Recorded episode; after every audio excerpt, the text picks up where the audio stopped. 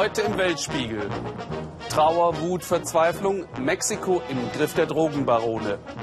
Traumtänzer in Südafrika in Ballettschuhen raus aus dem Ghetto. Und Todesangst im Schützengraben, junge russische Freiwillige in der Ostukraine. Herzlich willkommen. Die Lage in der Ukraine war das Thema auf dem G20-Gipfel der mächtigsten Staaten der Welt. Aber es gab keine Annäherung zwischen dem Westen und Russland. Die Ostukraine bleibt umkämpft, trotz der vereinbarten Waffenruhe. Russische Freiwillige zieht es an die Front. Oft ahnen sie nicht, was ihnen bevorsteht. Doch wenn in Moskau Nationalisten wie Eduard Limonov um Sympathie für die Separatisten in der Ostukraine werben, hören junge Männer aufmerksam zu. Auch im russischen Fernsehen haben sie es immer wieder gesehen, heldenhaft kämpfen für die gute Sache. Ein freier Kameramann aus Moskau hat russische Freiwillige vor einigen Tagen an die Front begleitet, mitten ins Gefecht. Mit seinen Bildern erzählt Udo Lilischkis vom Leben und Sterben in der Ostukraine. Der Bus Moskau-Rastov am Don. Valentin hat in Moskau seine Frau abgeholt.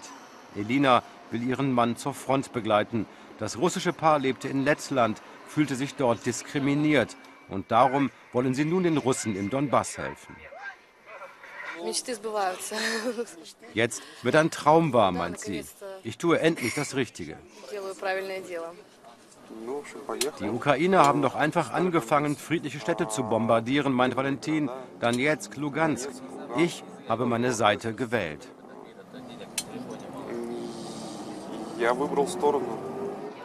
Es ist die Seite des Ruski Mir, der russischen Zivilisation, glauben beide, die sich im Krieg befindet mit Kiew und den USA.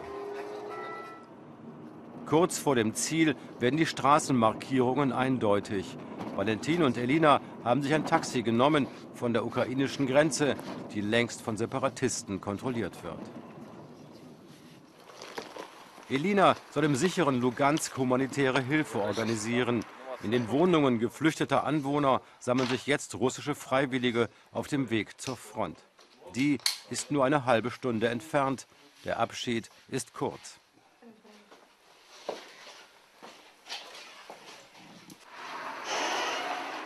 Das freiwillige Bataillon Morgenröte hat etwa 500 Kämpfer. Ein Zug des Bataillons, etwa 50 Männer, hat hier in dieser ehemaligen Fabrik sein Basislager. Die meisten ihrer alten Panzer liegen brach, ein einziger ist zurzeit einsatzbereit. Jura ist gestern gemeinsam mit Valentin angekommen. Er ist zum ersten Mal an der Front. Jetzt bekommt er einen Schnellkurs mit der Kalaschnikow. Seine Grundausbildung liegt lange zurück. Wie lange er bleiben wird, weiß er noch nicht.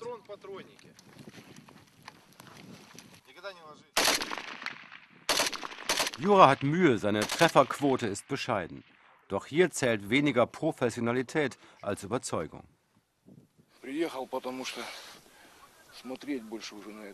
Ich bin gekommen, weil ich das einfach nicht mehr ansehen kann. Und ich kam auch her, so schnell ich konnte. Und wo hast du das alles gesehen? Im Fernsehen, ja. Hier leben doch Menschen und die bringen sie um, für gar nichts.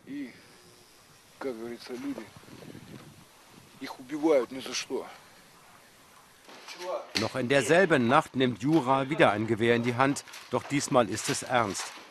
Valentin hat sich an der Hand verletzt, er kann nur helfen beim überraschenden Aufbruch. Ihre Vorposten wurden von ukrainischen Einheiten angegriffen.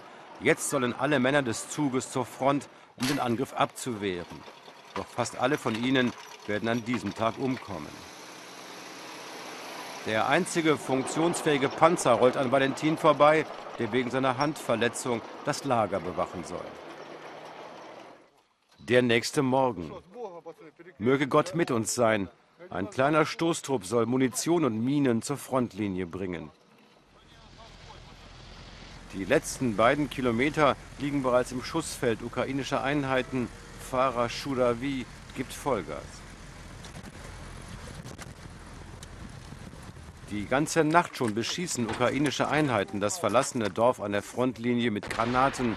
Die Männer sind unruhig. Der intensive Beschuss könnte einen Angriff vorbereiten. Der 21-jährige André ist schon eineinhalb Monate als Freiwilliger hier. Über Neujahr will er Urlaub zu Hause machen, sagt er. Dort wartet seine Freundin, die er nur manchmal übers Internet erreicht. Die vorderste Linie, auch hier glauben alle, das Richtige zu tun. Ja, ich habe die Bilder doch im Fernsehen gesehen, meinte André. Die Jungs hier brauchen Hilfe. Wissen deine Eltern, dass du hier bist? Ich habe es nur einem Freund gesagt, dass ich gehe.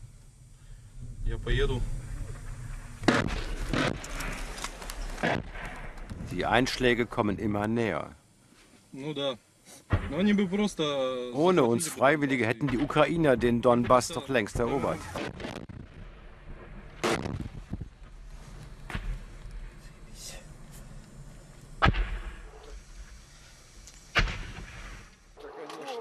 Ein paar Männer haben hinter einem Haus Schutz gesucht. Als es ein paar Minuten lang ruhig ist, wollen sie sich einen sichereren Ort suchen.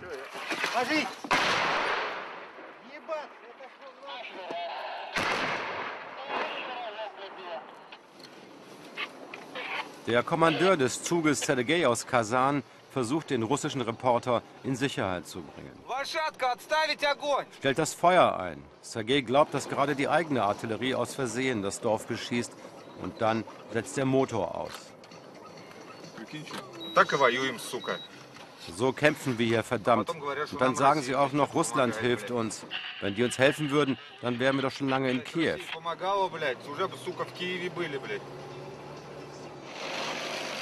Auch ihr einziger Schützenpanzer flieht kurz darauf aus dem Dorf an der Front. Sie sind tatsächlich von zwei ukrainischen Panzern angegriffen worden, berichten die Überlebenden, die am nächsten Checkpoint provisorisch versorgt werden. Auch Jura hat es zurück ins Basislager geschafft, mit Granatsplittern im linken Arm. Gegen die kampferprobten Ukrainer hatten die meist jungen russischen Freiwilligen offenbar keine Chance. Wie genau sind Sie entkommen? Wieso entkommen? Von unseren ist keiner übrig. Alle sind tot? Ja, alle sind tot. Ganze fünf Leute sind übrig. Jura wird ins Hospital gebracht. Er wird so bald nicht mehr kämpfen. Er hat einen Tag lang die Realität erlebt. Aber tausende anderer werden wohl nachrücken, die die russisches Fernsehen schauen. Und dort sind bereits Ausschnitte eines exklusiven Interviews der ARD mit Präsident Putin gelaufen, das Hubert Seipel geführt hat. Das ganze Interview mit anschließender Einordnung sehen Sie heute um 21.45 Uhr in Günter Jauch. 100.000 Tote im Drogenkrieg hat die Welt nicht zur Kenntnis genommen. Doch nun haben Mexikos Bürger genug. Seit 43 Studenten grundlos ermordet, aber nicht gefunden wurden, regieren Wut und Verzweiflung. Die Drogenmafia, korrupte Politiker und Sicherheitsdienste führen Mexiko in den Abgrund. Über ein Fünftel des Landes hat der Staat keine Kontrolle mehr. Xenia Böttcher traf Angehörige von Opfern und reiste auch ins einst strahlende, heute heruntergekommene Acapulco. Sie zeichnet das Bild einer Gesellschaft vor dem Zerfall. Die Türme in Mexiko-Stadt. Sie spiegeln Wohlstand. In Mexiko geht es aufwärts. Irgendwo hier in der 25 Millionen Metropole treffen wir auf das andere Gesicht Mexikos, versteckt aus Angst. Weil wer gegen die Regierung ist, der wird umgebracht. Wer gegen die Mafia berichtet, wird umgebracht.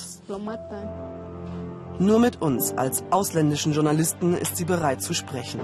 Marissa, die mit 24 Jahren Witwe wurde. Man hat ihn mir entrissen. Man hat mir meinen Mann entrissen. Auf einem Fest hatten sie sich kennengelernt, die Grundschullehrerin und der Lehramtsstudent Julio aus Ayotzinapa. Daraus wurde eine Beziehung und vor vier Monaten eine Familie. Er war ein sehr zarter Mensch, sehr aufmerksam. Wenn er mich von der Arbeit abholte, brachte er mir immer eine Rose mit, eine rote Rose.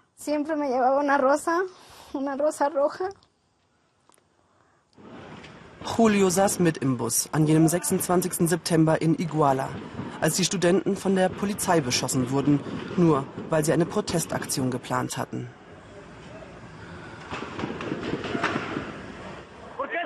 Warum zielt ihr auf uns? Wir haben keine Waffen. Der Pathologe sagte mir, ich müsse stark sein, weil der Anblick so schrecklich ist.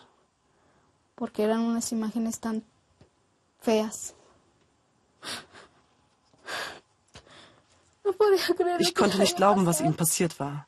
Er hatte kein Gesicht mehr. Er hatte keine Augen mehr. Auch sein Körper war heftig geprügelt worden.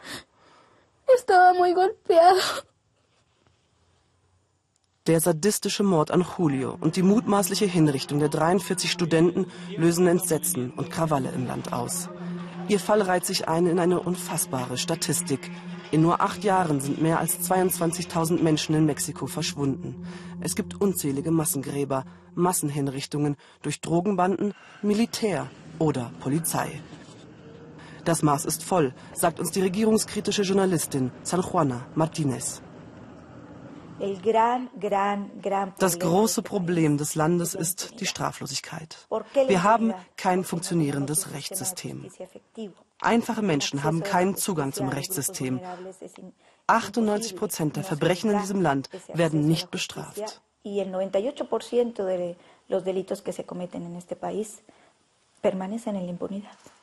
Mexiko werde durch gleichgültige, korrupte Politiker oder durch die Mafia regiert, Manchmal sind es ein und dieselben Akteure, wie in Iguala. Was passiert in Mexiko? Was geschieht mit uns, dass wir diese Barbarei ertragen müssen? Die Drogen. Sie haben das Land zu einem Land der Drogenpolitiker gemacht. Nirgendwo ist der Verfall, der Würgegriff der Mafia deutlicher zu sehen als in Acapulco, zwei Stunden von Iguala entfernt. Hierher kam einmal der internationale Jetset, hierher kamen Kreuzfahrtschiffe, Massentourismus. Jetzt haben 14.000 Touristen ihre Reisen für den kommenden Monat storniert. Denn in Acapulco werden jeden Tag Menschen brutal ermordet. Siehst du die Brücke hier? Vor knapp zwei Monaten haben sie da oben einen hingehängt. Wir sind unterwegs mit Bernardino, ein Fotograf, der dorthin gerufen wird, wo die Toten sind. Es gibt hier keinen sicheren Platz mehr. Es werden sogar regelmäßig Menschen an der Strandpromenade hingerichtet.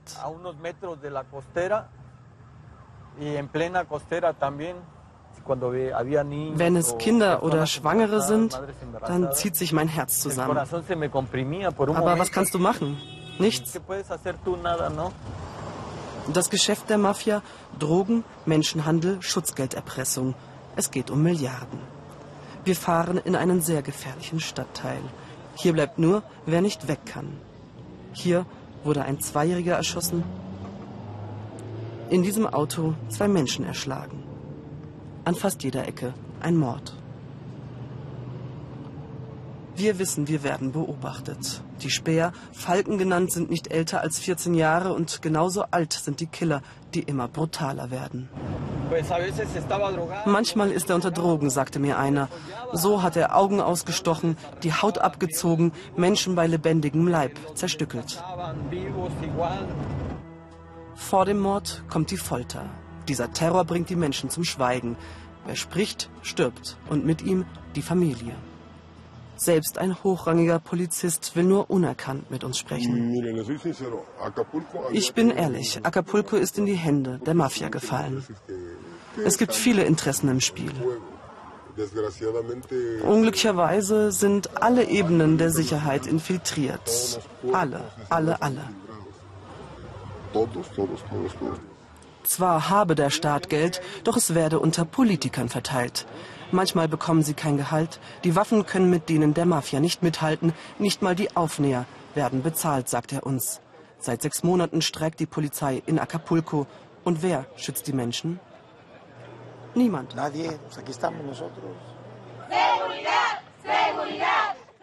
In Acapulco rufen die Menschen noch nach Sicherheit. Im Hinterland bewaffnen sich die Bürger bereits. Im Notfall wollen sie mit Gewalt ihren Frieden verteidigen. Es dröhnen Nachrichten aus den Lautsprechern. Krawalle in Chilpancingo wegen der verschwundenen Studenten aus Ayotzinapa. Wohin soll das alles führen?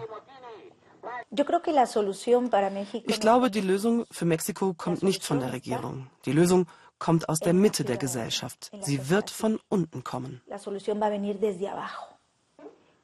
Marissa glaubt nicht an den großen Wandel. Sie glaubt, dass allein Gott am Ende für Gerechtigkeit sorgen wird.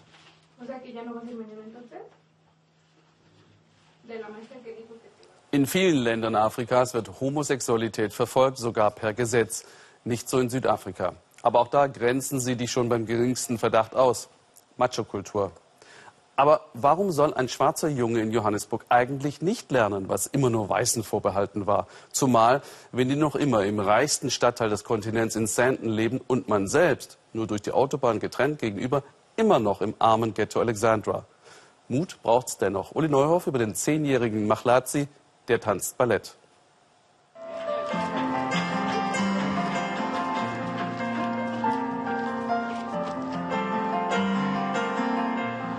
Wer nicht selber aus Alexandra kommt, kann sich wohl kaum vorstellen, wie weit die beiden Welten von Machlazi auseinanderliegen. Zweimal pro Woche eisernes Training. Machlazi ist erst zehn, aber seit mehr als einem Jahr trainiert er klassisches Ballett. Er ist der einzige Junge in der Klasse. Ballett hilft mir auch dabei, mich besser zu konzentrieren, besser zuzuhören bei den ganz normalen Dingen. Ich lerne Disziplin.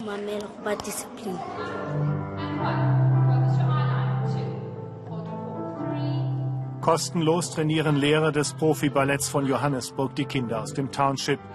Seit mehr als zehn Jahren. Da kam Machlazi eher zufällig dazu. Denn was sie hier tun, wirkte auf die meisten Menschen im Township fremd. Vielleicht ist fremd nicht ganz das richtige Wort. In der Enge von Malazis Haus war es einfach unvorstellbar, dass jemand von hier etwas macht, das so eindeutig zur weißen Kultur gehört. Ihre Welt ist eine andere. Sieben Menschen in zwei winzigen Zimmern, Pirouetten und Pliés gehören nicht zu dem, was wichtig ist. Trotzdem erlaubte die Mutter Machlazi das Training und er blieb auch dabei. Jetzt träumt er von einer Tänzerkarriere. Ich möchte noch weit kommen, uns aus diesem kleinen Haus hier bringen. Ich möchte reisen, andere Kontinente sehen, Amerika, Frankreich und Deutschland.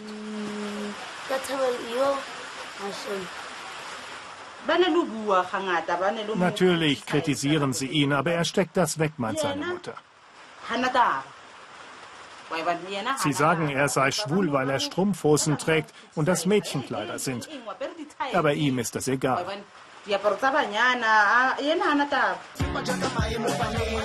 Die Welt ist rau im Township und das Männerbild traditionell. Machlazi und Lorato, einer seiner Tanzlehrer, sind die Ausnahmen. Denn auch wenn Tanzen hier zum Leben gehört, Ballett tut es ganz sicher nicht. Männer trinken in Kneipen und schrauben an Autos herum. Klischeehaft ist das, was von einem Mann in Alexandra erwartet wird.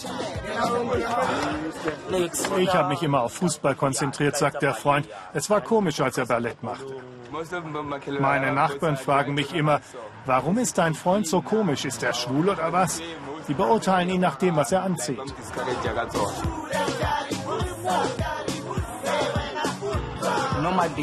Früher haben sie hier in Alexandra Jungs verprügelt, weil sie Ballett tanzten. Aber jetzt wird es besser. Langsam wird es besser, meint Lorato. Die Menschen beginnen nach und nach zu verstehen. Erste Ballettstars hat das Training in den Townships schon hervorgebracht. Tabang Mabaso tanzt ganz vorne mit, musste viel Spott ertragen, blieb aber bei seiner Leidenschaft. For a lot of people it is alien. Viele wissen einfach nichts damit anzufangen, sie kennen Ballett einfach nicht. Deshalb ist es wohl ein so großes Tabu. Und dann tanzen wir auch noch in Strumpfhosen. Für Menschen aus unserer Kultur ist das sehr, sehr komisch. Es ist sehr fremd. Aber wir tun unser Bestes, um die Leute aufzuklären und zu zeigen, was wir machen. Dazu gehören auch Meisterklassen für den Nachwuchs. Und es geht bei weitem nicht nur um Tanzschritte. Es geht darum, was früher einer weißen Elite vorbehalten war, einer breiten Mehrheit in Südafrika zugänglich zu machen. Und um das Lebensgefühl, dass es okay ist, die so verunglimpften Strumpfhosen zu tragen. Ich bin gerne hier, meint Machlazi selbstbewusst. Hier ist es richtig ernst, beeindruckend. Selbstbewusstsein braucht er, denn am Abend kehrt er wieder ins Township zurück, wo er wieder einer der wenigen Jungen ist, der Pirouetten übt. Um mehr als Toleranz geht es Malala Yousafzai. Die 17-jährige Pakistanerin kämpft für ein Recht auf Bildung für Mädchen. Für ihren Mut erhält sie in Oslo in wenigen Wochen den Friedensnobelpreis. Ihre leidenschaftliche Botschaft vor der UNO? One child, one teacher, one book and one pen can change the world. Ein Kind, ein Lehrer, ein Buch und ein Stift können die Welt verändern. Rauschender Beifall, aber nicht in Pakistan. Statt stolz auf sie zu sein, schimpfen Kritiker Malala eine Projektion des Westens gegen den Islam. Dabei folgen schon jetzt viele ihrem Beispiel. Jürgen Osterhage ging in ihrer Heimat im Swat-Tal in Pakistan auf Spurensuche. Es ist kurz nach sechs, jeden Morgen das gleiche Ritual, schön machen für die Schule. Das sei ihr wichtig, meint Hadikwa Bashir, es stärke ihr Selbstbewusstsein.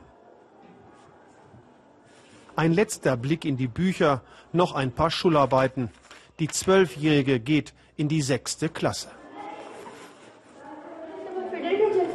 In der Küche bereiten ihre Eltern und ihre Geschwister währenddessen das Frühstück vor. Ihre Mutter und vor allem auch ihr Vater ermutigen ihre Tochter zur Schule zu gehen. Im Swat-Tal nahe der afghanischen Grenze, der Heimat der Friedensnobelpreisträgerin Malala Yousafzai, keine Selbstverständlichkeit. Nur die wenigsten Mädchen in Hadikwas Alter gehen zur Schule. Viele ihrer Altersgenossinnen werden jung verheiratet, manchmal schon im Alter von sieben oder acht Jahren.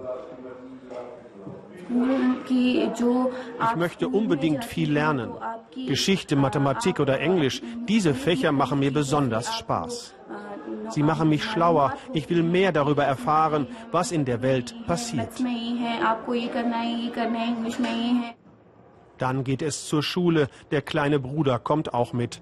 Der Weg ist nicht weit. Trotzdem benötigt Hadikwa ihren Vater als Begleitung allein als Mädchen auf die Straße gehen, im zutiefst islamisch geprägten Swat nicht möglich. Adikas Klasse besteht nur aus drei Mädchen. Sie lernen zusammen mit den Jungen der vierten Klasse. Alle drei Mädchen freuen sich darüber, dass Malala aus dem Swat den Friedensnobelpreis bekommt. Wir sind unheimlich stolz auf Malala. Sie hat viel verändert, indem sie uns Mädchen Mut gemacht hat, für unsere Rechte einzutreten. Mädchen und Frauen, erhebt eure Stimme, das ist ihre Botschaft und wir eifern ihr nach. Ein schwieriges Unterfangen im Swat-Tal. Es gilt als Rückzugsraum für die Taliban aus dem Nachbarland Afghanistan. Ihr Einfluss ist groß leben nach strengen Stammesregeln, Vorbild für viele. Die Sicherheitslage ist prekär, überall Armee und Polizei. Deshalb lebt Malala auch in England. Zurückkehren in ihre Heimat wäre für sie zu gefährlich. Dazu kommt, die Schar ihrer Gegner ist groß, auch bei Mädchen in Malalas Alter wie Kiran Khan. Die 18-Jährige geht in die Abschlussklasse einer Mädchenschule. Malala lasse Pakistan in einem schlechten Licht erscheinen. Sie sei kein Vorbild. Malala inspiriert mich nicht. Die Leute bewundern sie ohne jeden Grund. Sie hat nichts für den Fortschritt der islamischen Gesellschaft getan. Das meint auch Mirza Kashif Ali, Präsident eines pakistanischen Privatschulverbandes, der nach eigenen Angaben 150.000 Schulen im Land vertritt. Zusammen mit seinen Lehrerkollegen hat er jetzt einen Anti-Malala-Tag ausgerufen, weil sie sich gegen die Verfassung und gegen das religiöse Selbstverständnis Pakistans stelle. Malala ist ein Geschöpf des Westens. Sie missbraucht unser Land, unsere Religion. Das ist verwerflich. Hadikwa Bashir ist da ganz anderer Meinung. Sie ist fasziniert von Malala und ihrem Engagement für Frauen und Mädchen.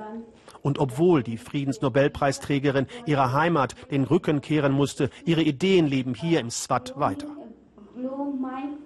Vor zwei Jahren, gleich nach dem Attentat auf Malala, ergriff Hadikwa die Initiative. Sie gründete eine Organisation Mädchen kämpfen für Menschenrechte. Seitdem treffen sich Hadikwa und ihre Freundinnen einmal pro Woche nach dem Unterricht in einem kleinen Raum nahe der Schule. Sie möchten vor allem Kinderheiraten verhindern. Ich kenne viele Fälle. Shabana zum Beispiel wurde mit zwölf verheiratet und zwei Jahre später von ihrem Mann sitzen gelassen. Oder Shahida, verheiratet mit sieben, jetzt ist sie 16, hat ein Baby und ihr Mann hat ihr die Nase abgeschnitten. Kinderheiraten sind im Swat-Tal zu einem Trend geworden. Eine schlimme Entwicklung, findet Hadikwa. Regelmäßig geht sie in Mädchenschulen, hält Vorträge und klärt auf. Ich möchte Kindern und jungen Mädchen helfen. Das ist meine Mission. Ganz im Sinne von Malala. Wir müssen diesen Trend der frühen Heiraten einfach beenden. Abends bei Hadikwa zu Hause. Zu spüren ist der große Zusammenhalt der Familie. Alle wissen, dass die Friedensnobelpreisträgerin für ihre Überzeugungen fast mit ihrem Leben bezahlen musste.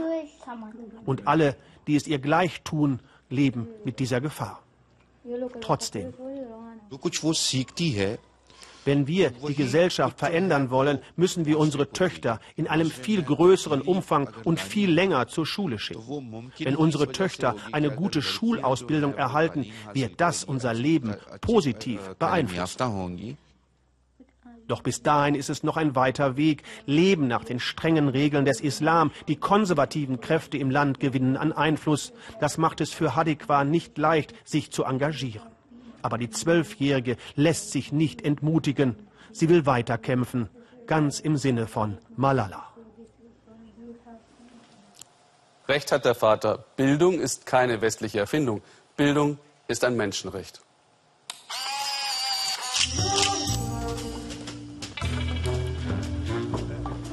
Es gibt Länder, die haben kleinere Probleme, etwa die Schweiz, oder? Das glauben aber auch nur Sie.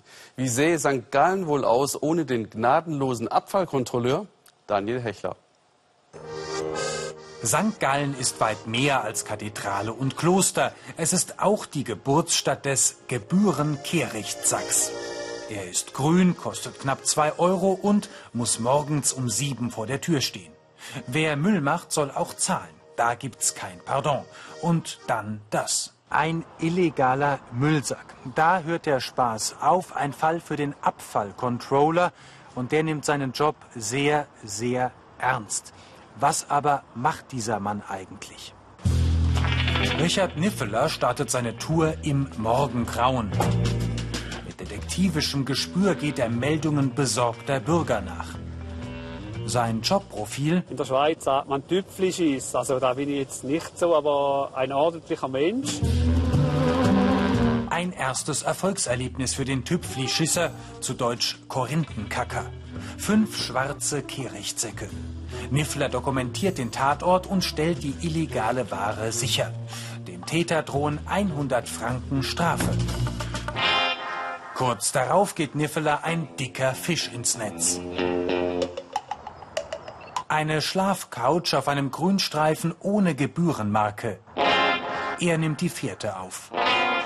Eine Anwohnerin schwärzt ihre Nachbarin an. Ich weiß nicht, wie es heißt. Mhm. Es ist mir einfach aufgefallen. Die Zeugin hat alles genau beobachtet. Im zweiten Stock dieses Hauses soll die Verdächtige wohnen. Der versierte Ermittler erwischt sie im Morgenrock.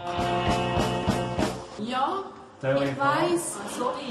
Sie ist geständig, kommt mit einer Verwarnung davon. Die Gebührenmarke will sie nachschicken.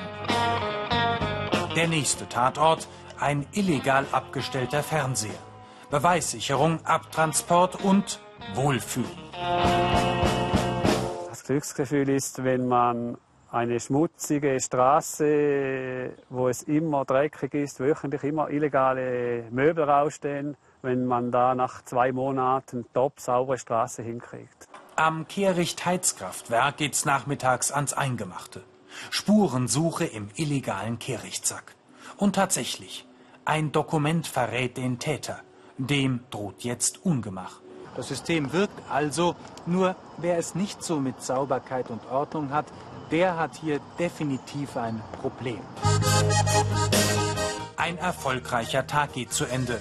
Niffelers Ausbeute ist beachtlich und St. Gallen wieder ein bisschen sauberer. Sie fliehen auf kleinen Booten, ihr Ziel Australien. Doch die Marine fängt sie ab und schickt sie zurück. 16.000 im letzten Jahr, nicht gerade viel. Und doch treibt schon jetzt kein anderer westlicher Staat die systematische Abschreckung von Flüchtlingen so weit wie Australien. Dabei hatte das Land als eines der ersten die Genfer Flüchtlingskonvention unterzeichnet. Danach steht Flüchtlingen ein Antrag auf Asyl zu. Doch es geht noch schlimmer. Künftig lagert Australien das Problem für viel Geld aus nach Kambodscha, eines der ärmsten Länder Asiens. Philipp Abrisch über einen Deal auf Kosten der Menschlichkeit. Australien, für viele das Land der Träume. Reichtum, Glück, vor allem Sicherheit. Die australische Wohlstandsgesellschaft hier am Brisbane River zeigt sie sich von ihren schönsten Seiten. Doch für die meisten, die den langen Weg nach Australien auf sich nehmen, endet der Traum vom besseren Leben hier, am Stacheldraht. Über den ganzen Kontinent verteilt Internierungslager, so etwas wie der Wassergraben um eine mittelalterliche Festung. Australien will ungeliebte Einwanderer auf Abstand halten. 40.000 sind es bis jetzt und es werden immer mehr. Ich habe in Burma um mein Leben gefürchtet. Also habe ich mich nach Australien aufgemacht. Ich dachte, hier bin ich sicher. Die Bootsflüchtlinge kommen von überall her. Aus Afghanistan, dem Sudan, aus Bangladesch. Die Reise ist lang und gefährlich. Sie führt durch Asien oder Afrika, nach Indonesien und von dort mit dem Boot nach Australien, geradewegs ins Internierungslager. Der Aktivist Mark Gillespie ist einer der wenigen, die dort hinein durften.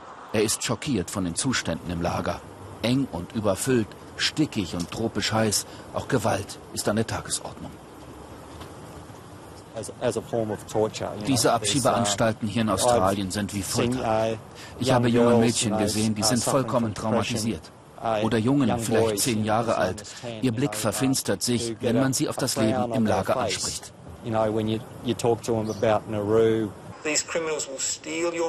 Früher einmal war Australien Einwanderungsland. Aber die Zeiten sind längst vorbei. Die Regierung setzt bewusst auf Abschreckung mit deutlichen Kampagnen im Internet. Kein Bootsflüchtling soll noch kommen. Und wem es doch gelingt, der muss mit Abschiebung rechnen. In ein Land wie dieses, Kambodscha. Straßenschlachten in Phnom Penh. Textilarbeiter protestieren gegen ungezahlte Löhne. Es gibt Verletzte und Tote.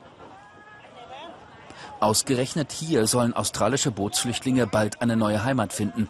Ein heimlich abgeschlossener Deal mit der kambodschanischen Regierung macht es möglich. Dabei hat das Land genug mit sich selbst zu tun, meint der Menschenrechtler Uvirak. Korruption, extreme Armut, Arbeitslosigkeit. Um, so, so Australia is actually looking at, at ways to send Australien schickt eine starke Botschaft in die Welt, dass das Land Flüchtlinge nicht willkommen heißt und auf ziemlich kranke Art guckt Australien nach Ländern wie Kambodscha, mit denen sie ins Geschäft kommen können. Die wollen eins deutlich machen. Bei uns sind Flüchtlinge nicht sicher und sie werden auch nicht menschlich behandelt.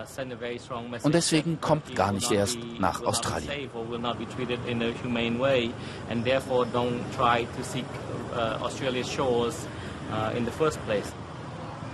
Australien lässt sich den Deal viel kosten. 40 Millionen Dollar fließen nach Kambodscha. Ein Geschäft auf den Schultern der Flüchtlinge. Mohammed Tayyab aus Burma kann davon berichten, wie es ist, Flüchtling in Kambodscha zu sein. Ohne staatliche Hilfe versucht er seit Jahren, jeden Tag aufs Neue in einer fremden Welt zu überleben.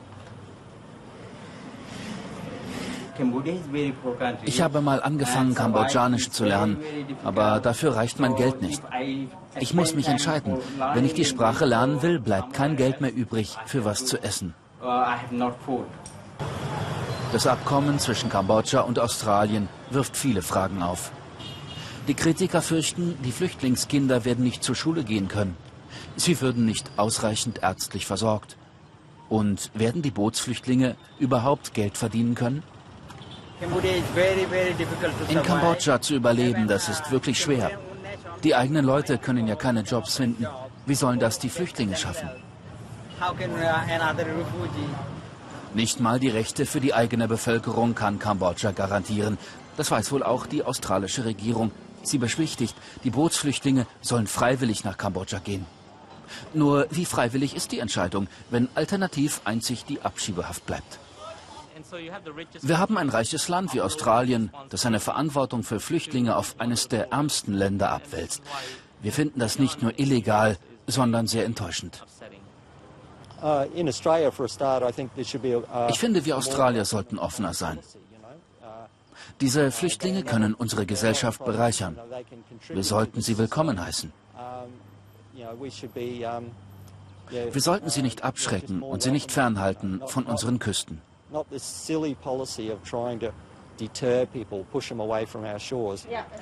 Zurück in Brisbane, Essensausgabe für Flüchtlinge. Alle hier warten darauf, wie es mit ihnen weitergeht. Eine zermürbende Zeit. Ich darf nicht arbeiten, ich kann meine Familie nicht sehen, ich leide. Aber nach Kambodscha zu gehen, so sagt der Flüchtling später, es würde mir im Traum nicht einfallen. Der Flüchtling aus Burma, er lässt sich nicht abschrecken. Er hofft doch noch auf ein glückliches Ende einer langen, gefährlichen Flucht. Ein glückliches Ende hier im gelobten Australien. Im Internet unter weltspiegel.de finden Sie auch ein ausführliches Interview mit dem eben gesehenen Menschenrechtler und für fast alle Reportagen Bildergalerien über die Dreharbeiten. Danke fürs Zuschauen und noch einen interessanten Abend hier im Ersten.